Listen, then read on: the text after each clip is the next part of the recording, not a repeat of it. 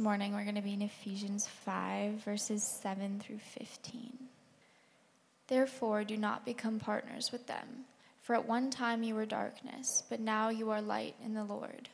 Walk as children of light, for the fruit of light is found in all that is good and right and true, and try to discern what is pleasing to the Lord.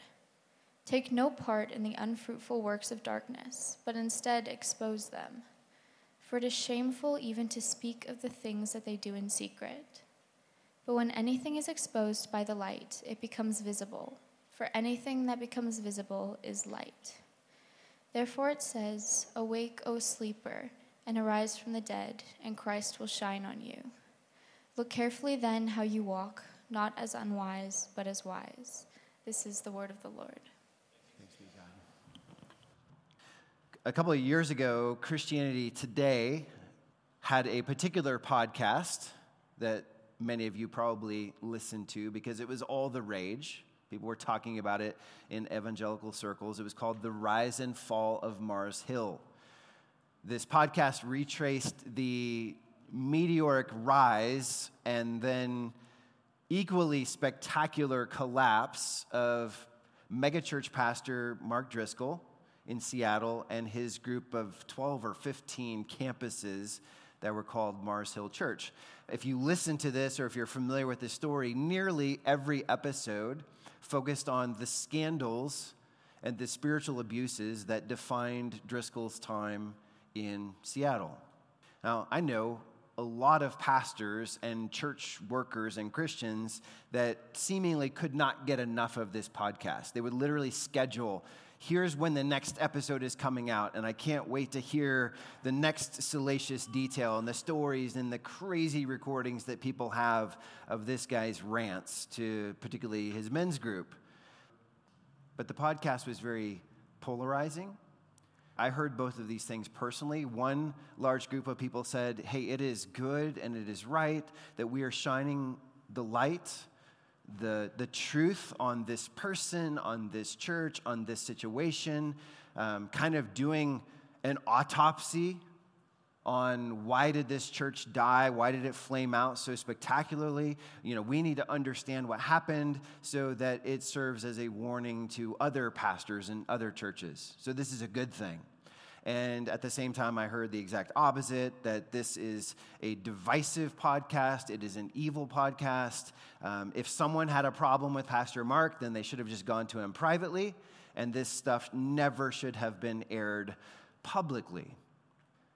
Well, our text this morning actually helps us process situations like this. And I don't mean what do we do with the Rise and Fall of Mars Hill podcast. I mean more generally, how do we respond to darkness? Whether we find it in ourselves, in our church, in the church, or in the world, how do we respond to darkness? Do we separate from it? Do we infiltrate it and try to change it from the inside? Do we call it out? Do we say things like things that I've heard, like it's not my job to play the Holy Spirit and just let God handle it?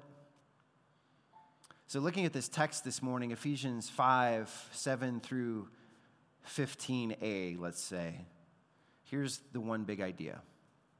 Paul is saying that following Jesus means embracing our identity as light and consistently living in the reality of that identity. He's calling us to embrace light as our identity, who we are and then consistently living in the reality of that identity. We're going to look at four points this morning where he tells us to embody the light, examine the fruit, expose the darkness, and exhort the slumbering. So, beginning in verse 8, embody the light. Okay, point one. Notice Paul says, At one time you were darkness. That's interesting because I think we would expect him maybe to say, at one time you were in darkness, or at one time you, you walked in darkness, or you participated in darkness. But no, he's actually saying something stronger than that. He's saying, You were darkness, but now you are light in the Lord.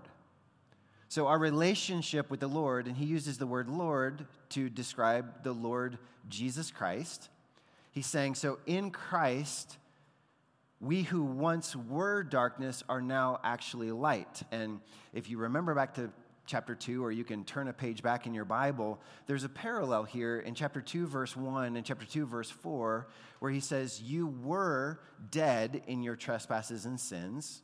But then verse 4, but God made you alive with or in Christ. But God. And we talked about how important for our theology those two words, but God, are. We are not denying who we were, we're acknowledging who we are and saying, but God, or in the words of chapter 5, but now a decisive change has been made in our lives. And this change is not simply behaviors or actions, it's not simply the way we talk.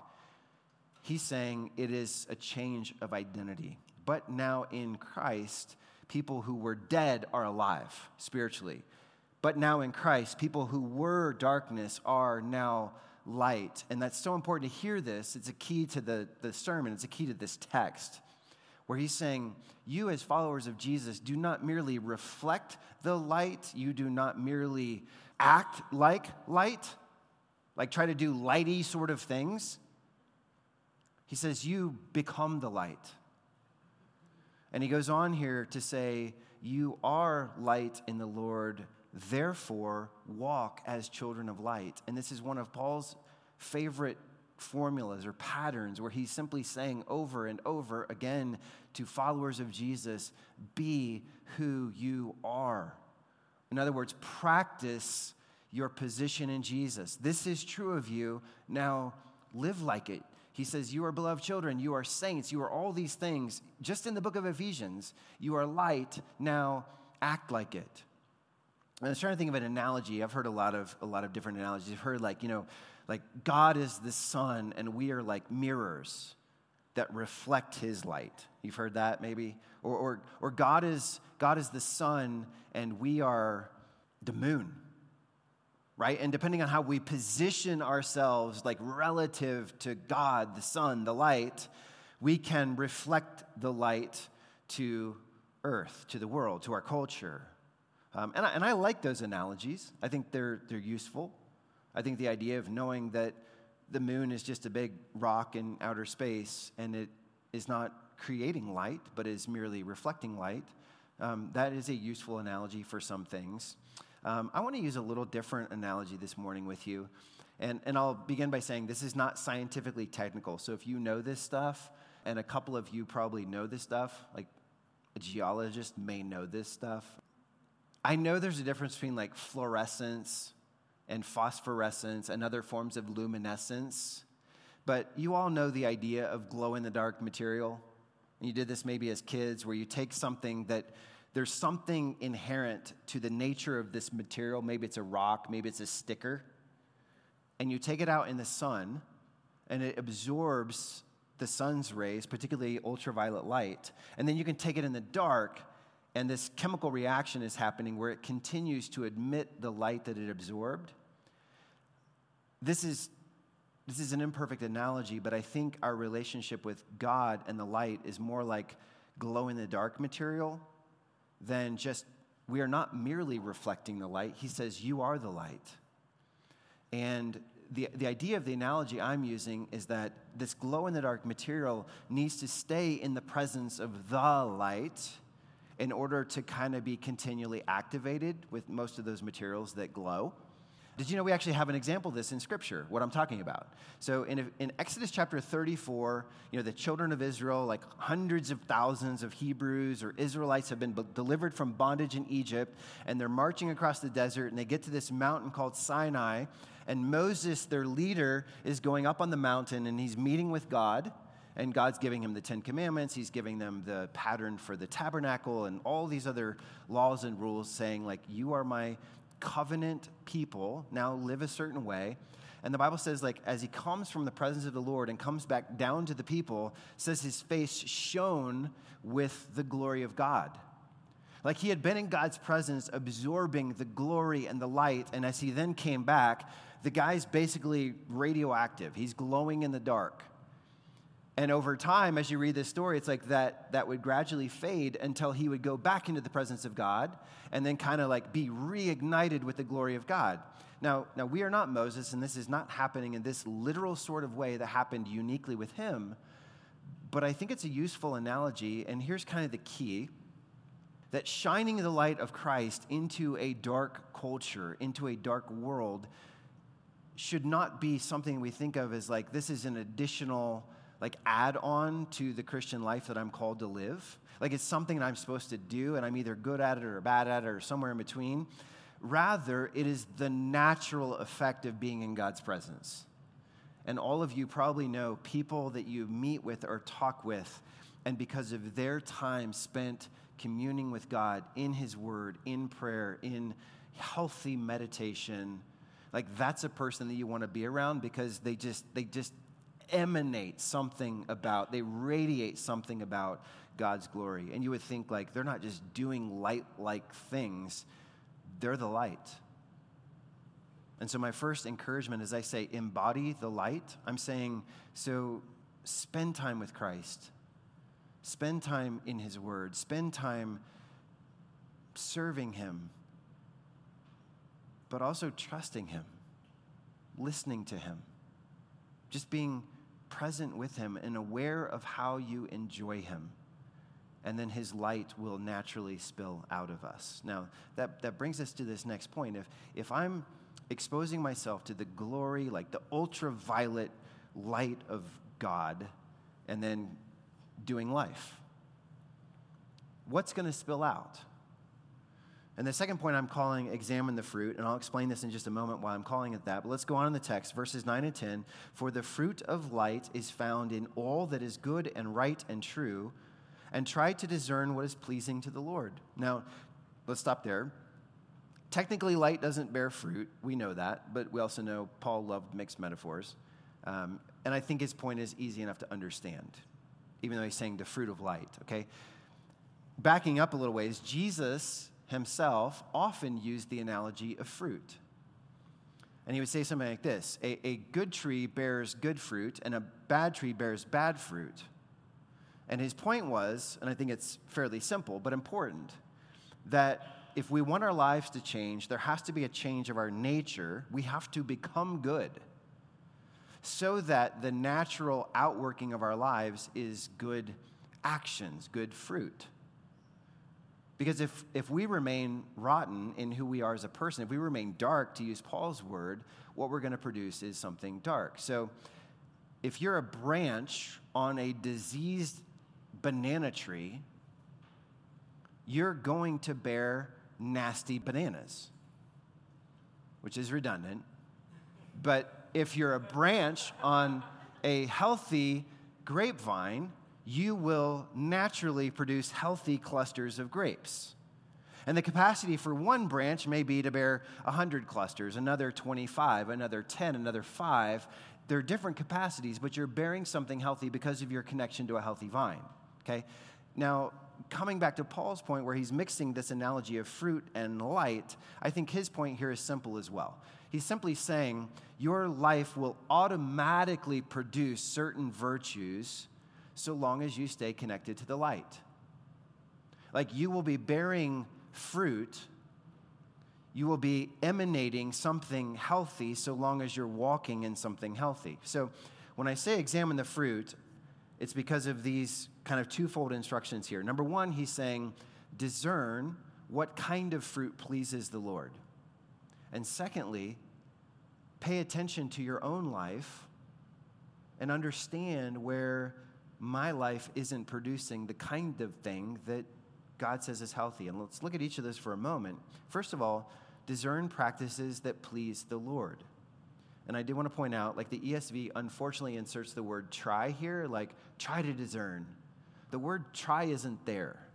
And, and I'm glad the word try isn't there because we, we can fall into this thing of like try to discern and just be like, well, it sounds like if I'm trying that it's something really hard. It's like try to lift a thousand pounds. And it's like, okay, well, I tried, I can't, so now I'm just going to go do this other thing. The word try isn't there. The idea of the word that he actually uses is test or examine or discern what pleases the Lord. It's not try to do this, It's, it's actually, you can do this. And the way you do this is by like study the life of Jesus, read his word, and he just comes right out and says, Here are the kinds of things that please God. It's not a mystery, it's not hard to figure out. And notice he'll use three categories now of saying, Here's what pleases God things that are good, things that are right, and things that are true. Good. It's a word that describes moral excellence or uprightness of heart. One commentator says, Goodness calls believers to a vibrant, active concern for others so as to benefit them. We might translate the word generosity or even kindness. Because uh, I want you to get this idea we can leave good or goodness as like this abstraction. Like, I don't know, what exactly is a good person? It's so abstract. Well, he's making it concrete and saying, Goodness is expressed in relationship with others. Like, are you kind? Are you morally excellent in your posture, in your words, in your actions toward other people? Things that are right. This is the word dikaiosune, which is related to the word righteous or straight or level or conform to God's standard. Again, this commentator says righteousness includes both the idea of personal integrity and of community justice and fairness. And I think it's interesting that like conservative and liberal Christians tend to divide over it. Like conservatives tend to be like, I'm about personal moral righteousness. And liberal Christians sometimes tend to be more like, I'm interested in community justice and community fairness. And the one word that he used here is like, God cares about and God produces things that are right, encompasses both that personal integrity that measures up to God's standard and the concern for what's going on in my community and who's not getting justice here and what does God want me to do about that. And then, thirdly, things that are true, just the word literally means things that correspond with reality. Christians, as I just listen to our cultural conversation that's happening right now, we have an incredible but also a simple opportunity to just say, hey, there's certain things that are becoming very popular right now that, that do not accord with reality. Like they're just simply not true. And we can say that they're true, and we can pretend like they're true, and we can say that, that feelings trump facts but the point here is that the light is not producing feelings trump facts. The light is producing what actually corresponds with reality because that is where your life and health and peace are going to be found. So when I hear about like produce things that are good, produce things that are right, produce things that are true, I'm thinking of these other verses that many of you have probably memorized Philippians 4, 8, and 9 where Paul writes to a different church, he says, Whatever is true, whatever is honorable, whatever is just, whatever is pure, whatever is lovely, whatever is commendable, if there is any excellence, if there is anything worthy of praise, think about these things. What you have learned and received and heard and seen in me, practice these things, and the God of peace will be with you. So again, I'm not saying like try to just figure out what, what pleases God. He's going back to these lists and saying, well, what, what is honorable? That honors God. That pleases God. What is true? That pleases God. What is gracious and generous and kind? That pleases God. But then the flip side of this, so as we're discerning what kinds of things please God, I want to just grab verse 15a, that Lord willing, we'll come back to this next week. But, but notice he says, Look carefully then how you walk. So, when I'm saying examine the fruit, the first way we're examining fruit is we're looking at Jesus' fruit. We're looking at the fruit that God desires, but then we're saying, now, how does my life compare and contrast with the life that Jesus calls me to? Look is just like see or pay attention to. This word carefully, it's fascinating. It's, it's a strict conformity to a known standard that includes detail and completeness. So it's like when I'm looking at the law of God, I'm not just like, well, I got it basically down. I did some good things today, some loving things. It's like, well, what is the detail here? What is the fullness? Am I content with being kind of sort of loving, but not really 50% of the time? Or am I like, I want my life to be a life of love all the time, as Christ was? So, just the, the simple call here is if we're examining fruit, we're looking at the life of Jesus, we're looking what the Word of God calls us to. And as we embody the light, here's what's being produced in us. And I think there's a fair practice of just self evaluation of saying, you know, how did I do today? And talking to other people in my life, how am I doing? How am I growing? Where am I still falling short? Where, where am I still kind of embodying a little bit of darkness that I've hung on to? And that's being reflected in my life instead of this life of Jesus. Well, this brings us to another thing in our text that automatically happens. So remember, I said, like, if, if you are light, then you're light. I mean, I don't mean that to be like a tautology, but I mean, like, if in Christ and you are in Christ, you are the light, then by virtue of your nature, you are giving off light. That's automatic. Now, another thing that's automatic here, notice what happens when you are light and you go into the darkness. So you can just picture this as like you're, you're in the middle of the woods um, and you, it's, it's, pitch dark and you suddenly turn on a flashlight. Or you know, you're driving up some of these mountain roads in the middle of the night and your headlights come around that turn. Two things happen when you bring light into darkness. Number one, you light up the darkness. That's obvious. But, but what was dark becomes light. And number two, you reveal what's in the darkness. So the darkness becomes light, and you reveal what is there. This is point three. Paul's saying, expose the darkness. Verse 11 Take no part in the unfruitful works of darkness, but instead expose them. That's an interesting contrast. He, remember, the light had fruit. Now he's saying they're unfruitful works of darkness. So light is producing something healthy. Light is producing fruit. It's producing something life giving, something enjoyable, something purposeful. But he says darkness produces, and the word he uses is barrenness, uselessness, emptiness, death. Darkness leads to death. Okay, last year on spring break, we were touring this coffee plantation in Hawaii. And you got to walk around the property and actually, actually pull the little coffee cherries off the trees or bushes and eat them. There's all kinds of stuff growing around the property where you could just eat it, pick it and eat it. You could pick up these little herbs and make a tea. And we're walking to different sections of this farm up on this hillside next to the, the big volcano. And there were certain sections of this farm that had big black tarps over them. And as they're like, hey, ask any questions you want. And this tour guide's walking us around. What are these big black tarps for? Well, these are areas, these are fields that have kind of been over farmed and we've pulled kind of all the nutrients out of them. They're not doing well anymore. So we put these tarps over them. And because the light can't get through, everything underneath the tarp dies, is what he's saying. So you, have got some healthy stuff under there, some stuff that you intended to plant. You've also got weeds and different things that are growing on this plot of land. But by putting these tarps over them and just leaving them there, it kills everything. Well, that's his picture here. Unfruitful works of darkness. Like we can pursue darkness and we can say, no, no, no, this is life giving. This produces joy. I'm so satisfied. And God's perspective on this is it's like putting a tarp over an area of your life and just saying, you can fool yourself for a period of time, but what's under there is going to die without the light. Okay, so we're called not to participate in the things that Scripture defines as darkness, things that are, you know, if, if, if the good is good, right, and true, then the bad is like bad, unrighteous, and false, harmful, etc. But notice it's not enough, he says, simply just not to participate in them. It's not just like, well, I'm coming out and like, I don't do that kind of stuff.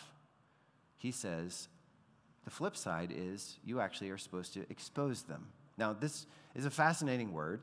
In the Greek, it has a huge semantic range. It can be like the, it's the word for rebuke or reprove or admonish.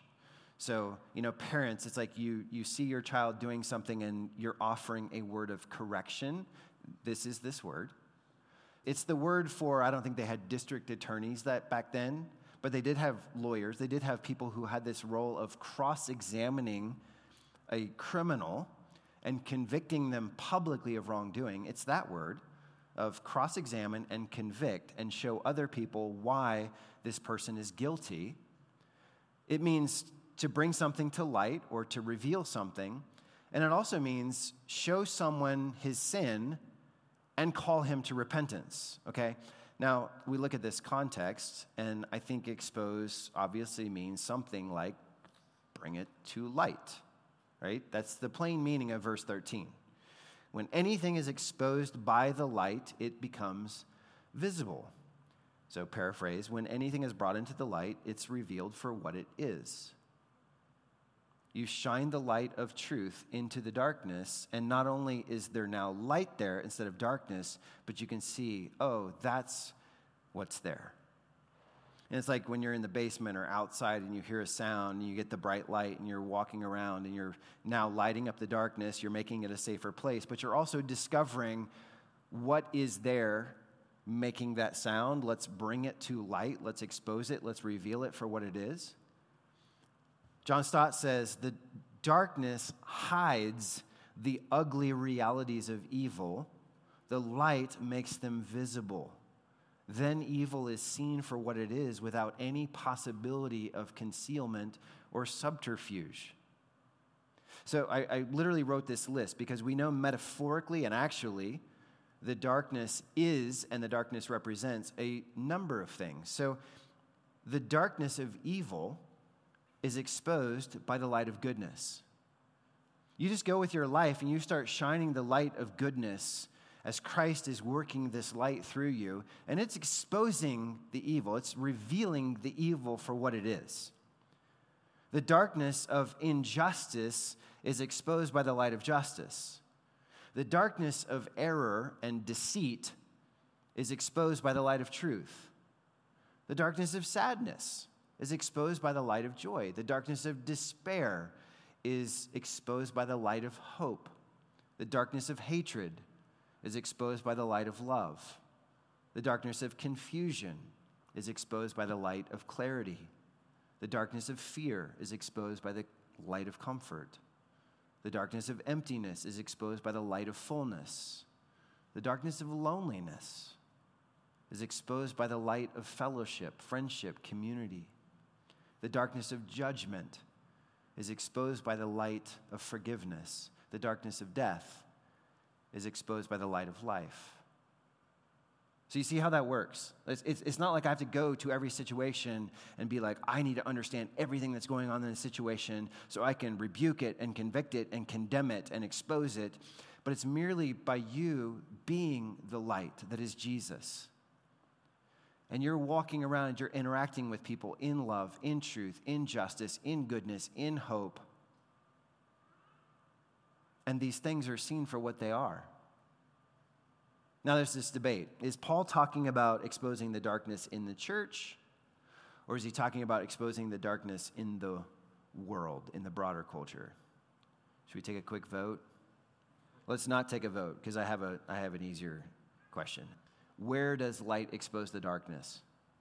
And the answer is wherever it goes. Okay, we don't need to have a debate. Okay, if, if we as a church family are embodying darkness, and I'm not, I'm not saying we are, I'm not like aware of something, but if there were like darkness of abuse, as often there is in a church context, the light would actually expose that and say, that's done. If it's darkness going on in the world, and it's just, it's lies and it's harm, and it's just bringing destruction, then the light would shine on that as well.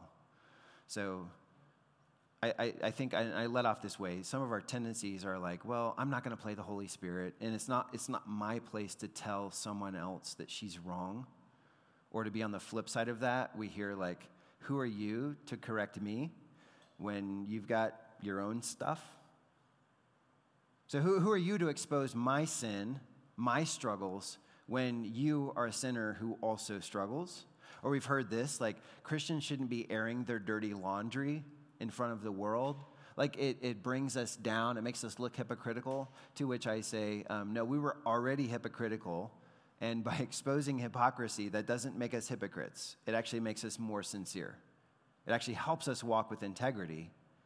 But that's probably a sermon unto itself. Um, so, what do we do? What do, do we expose it? It's like the Mars Hill. Do we expose it? Do we talk about it? Do we let it serve as a warning? Do we bring light in that situation? Or do we say, we have no place talking about this? We should have just privately confronted? Let me say, first of all, that motives matter very much.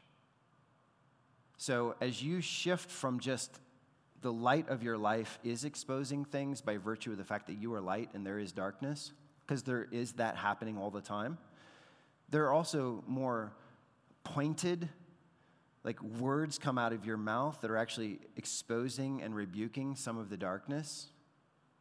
Um, like, like, thank God that someone got out of a Nazi concentration camp and exposed what was going on so that it could be stopped.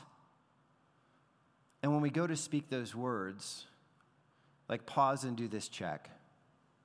What, what was my motive when I exposed the sin, the failure of this other person, or the, the, this pattern of sin in someone else's life?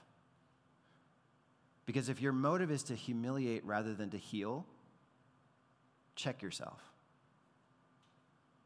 Like if your motive is to shame someone, and that's it, that is not helpful. If you're just angry with someone and your desire to expose something in their life is like, this is my way of getting revenge, then check yourself. If someone has pointed out a sin in your life and you're like, well, yeah, but what about the sin in your life? I mean, these are some of the most discouraging meetings when you're just like, you finally work up the courage to confront sin privately, and you're like, hey, when you did this, like that was really hurtful. And they're like, well, yeah, but people say that you do that too. And it's like, okay, then stop. If your whole attitude is just going to be like, well, yeah, well, what about you? Um, if, if there's like a Pharisaical thing going on of like self righteousness or self defense or self justification, well, where, where it's just like you see other people's sin with incredible clarity, but you don't see your own sin first, then Jesus would say, like, stop, take the log out of your own eye first, so that you may see clearly to then help a brother or sister or someone else with the speck that's in their eye. That's why I say check your motives.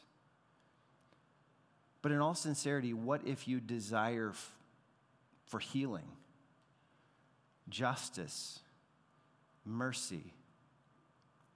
What if you are sick and tired of seeing the oppressed and the victimized? Like, I, mean, I think out on these streets, like walking around, it's like when you see something that is clearly a situation almost of like modern day slavery where someone's being prostituted for someone else's money and they're pimping somebody out, it's like there's something in my heart that wants to expose that and say, like, you're done treating people like that. You are done ruining people's lives for your own personal thing. And it goes on out there, it goes on in the church, not, I don't mean like drugs specifically, but just but situations where we need to stand up for the rights and protections of others as Jesus did. So, what if your motive is like, I understand that light is a powerful antiseptic? And things that have a tendency of flourishing in the dark die when they're brought into the light. That's a healthy kind of exposure. I also was thinking about this. If you are confronting sin, exposing sin, what kind of confrontation is most effective in your life? And I'll give you, I'll give you four types, and then you can fill in around this. Um, the first is just like a hypocrite confronts you with just completely false accusations. Is that effective in getting you to be like, oh, wow, thank you so much. I think I'll change now? No. No. No, no one changes that way. Someone may change when someone comes at you with a really explosive confrontation, and, and you know they're right, but they are just angry. They have, they have had it, and they just let you have it. Or there's a third type where maybe someone comes to you and says, Hey, I care about you, and I see this in you. And I know how hard it is because I struggle myself, but you got to stop. Or the fourth kind of confrontation is when you simply observe a quality in someone else that you wish you had. And here's what I mean like when I'm around my wife a lot, when I see her being selfless in the middle of the night with my kids. You know, it's like that whole thing. And some of you aren't married, but it's like you just you pretend you didn't hear the throwing up happening. You just you don't roll over because that would signal that you were at least semi-conscious. You're just like, be totally still, be totally still, be totally still. Okay, she's moving. Okay, this is good. Okay. And then I lay there, and, and when this selflessness and this patience happens, she doesn't say a word to me. Like, you scumbag. Like, you selfish, impatient jerk. But I feel a conviction because my selfishness and impatience has been exposed. Or, I mean, there was a time this week where I'm just walking by her office in our house, and it's the middle of her workday, and she's just got her Bible open, just personally, privately reading. Does that expose the sometimes wordless routines of my life where I can just get busy doing things for God and not pause to commune with God? And I feel that. And my point is not that we never intentionally go and confront and expose the darkness, because I think we are called to do that. But I hope you hear the spirit of my point that if we are the light, the more we shine that light as like i'm just going to go love people today. I'm going to go seek justice not just for myself but for the oppressed i'm going to speak words of truth. I'm going to i'm going to push back lies. I'm going to stand up for that person that no one's standing up for. And i know that she's in the right and everyone else is wrong but this is not politically correct in our work environment to stand up for her but it's the right thing to do. And and trust me when i say that god uses that to expose the darkness. And that is a way that, that just winsomely confronts, and it's like, ugh, like you don't have to play the Holy Spirit. You just have to live like Jesus. And the Spirit uses that to be like, oh man, I am so convicted. And that leads me to just one very brief last point that I, I think is very encouraging from verses 13 and 14. He says, But when anything is exposed by the light, it becomes visible, for anything that becomes visible is light. And we already talked about that. Like you, you, you come around the bend with your headlights on, and what was dark now becomes light. Notice this. Therefore, it says, Awake, O sleeper, and arise from the dead, and Christ will shine on you. And this final point is to exhort the slumbering. And in the first phrase of what, whatever Paul's quoting, he's not quoting the Old Testament directly. It might be a paraphrase of something like Isaiah 60, verse 1 but many people believe he was quoting an ancient hymn that the Ephesians knew. But this first phrase, awake, O sleeper, there the slumber is sleep. In the second phrase, and arise from the dead, the slumber is death. And by the way, according to like Mark 5 and other texts, to Jesus, sleep and death are apparently not that different. Because remember the little girl that died, and he's like, "Oh, don't don't sweat it. She's not dead." And they're like, "Okay, he's a moron. She's dead." And she, he's like, Little girl, arise. And he brings her back from the sleep of death. The point is, whether you're sleeping, sleeping, or whether you're dead, sleeping, if you're slumbering spiritually, you are useless. Like, God's not using you. You may not be literally dead, but you're not actively doing God's will. So we're called to use our lives and to use the light of Jesus to rouse the slumbering. Again, what it's not my place to determine like are you spiritually sleepwalking? Are you spiritually dead? I don't know. But but get up by shining the light of Jesus into their lives. And what's what's exciting is he's talking about conversion. He's talking about darkness being illuminated by the light so much so, so, that it now becomes the light. See, we don't shine the light to say, like, look at me, look at my greatness, look at how awesome I am, look at my good deeds. We shine the light so that people can see how truly awful the darkness is and desire the light more than they desire the darkness. Like when you expose sin and corruption and crime and oppression. Our goal is not look at me, I'm, a, I'm an SJW, look, I'm awesome. Our, our goal is like, see that for what it is. It's disgusting, it's vile, it is destructive. And what Paul is saying is, as you do that and you exhort, come alive, wake up he's like, the light is so inherently powerful and the light is so inherently beautiful. You know what happens? Some people actually wake up, some people actually come alive. The church, both individual Christians and family units and local churches and the church, when we're talking about exposing the darkness, we've got to step away from these two extremes that, that, our culture seems to just run to the extremes. And it's almost like you've seen this with like liberals and conservatives during the year of covid and since. like i feel like they're running away from each other so far and so fast but we live on a we live on a globe and it's almost like they've run around the backside. And now it's like you're just two flavors of the same ice cream and it's not a good flavor because you run away from each other but you've met in your hatred and your condemnation.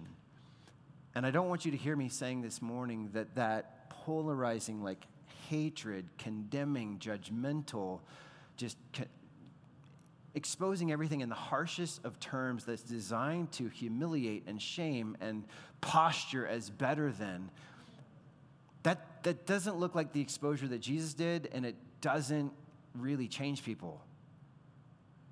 And the other thing that we do is like, okay, well then I'll just run to the middle and we'll like we'll hold hands, we'll sing kumbaya, we'll be allies of this, that, and the other thing. That I, I mean, I know he says don't participate in the darkness, but I'm not actually doing the thing. I'm just approving of other people who do the thing, and and that will show them the love of Jesus, and they'll be healed. And that's not what exposing the darkness looks like either. And I'm not just calling for a third way. I'm saying let's follow Jesus. Let's embody Jesus. He's like, You are the light of the world, but don't hide the light under a bucket. Remember that in the Sermon on the Mount? You are the light. If you just shine, you will shine. But what some Christians are like, Well, whoop, I do not. And it's like, maybe no one will notice me. Let us see the loving side, the non condemning side. The...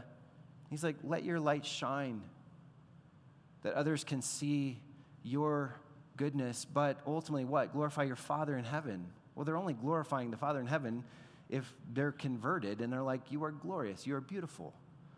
So I want our lives to shine light and send vermin scuttling off into the darkness. Like, yeah, go practice your vile stuff somewhere else.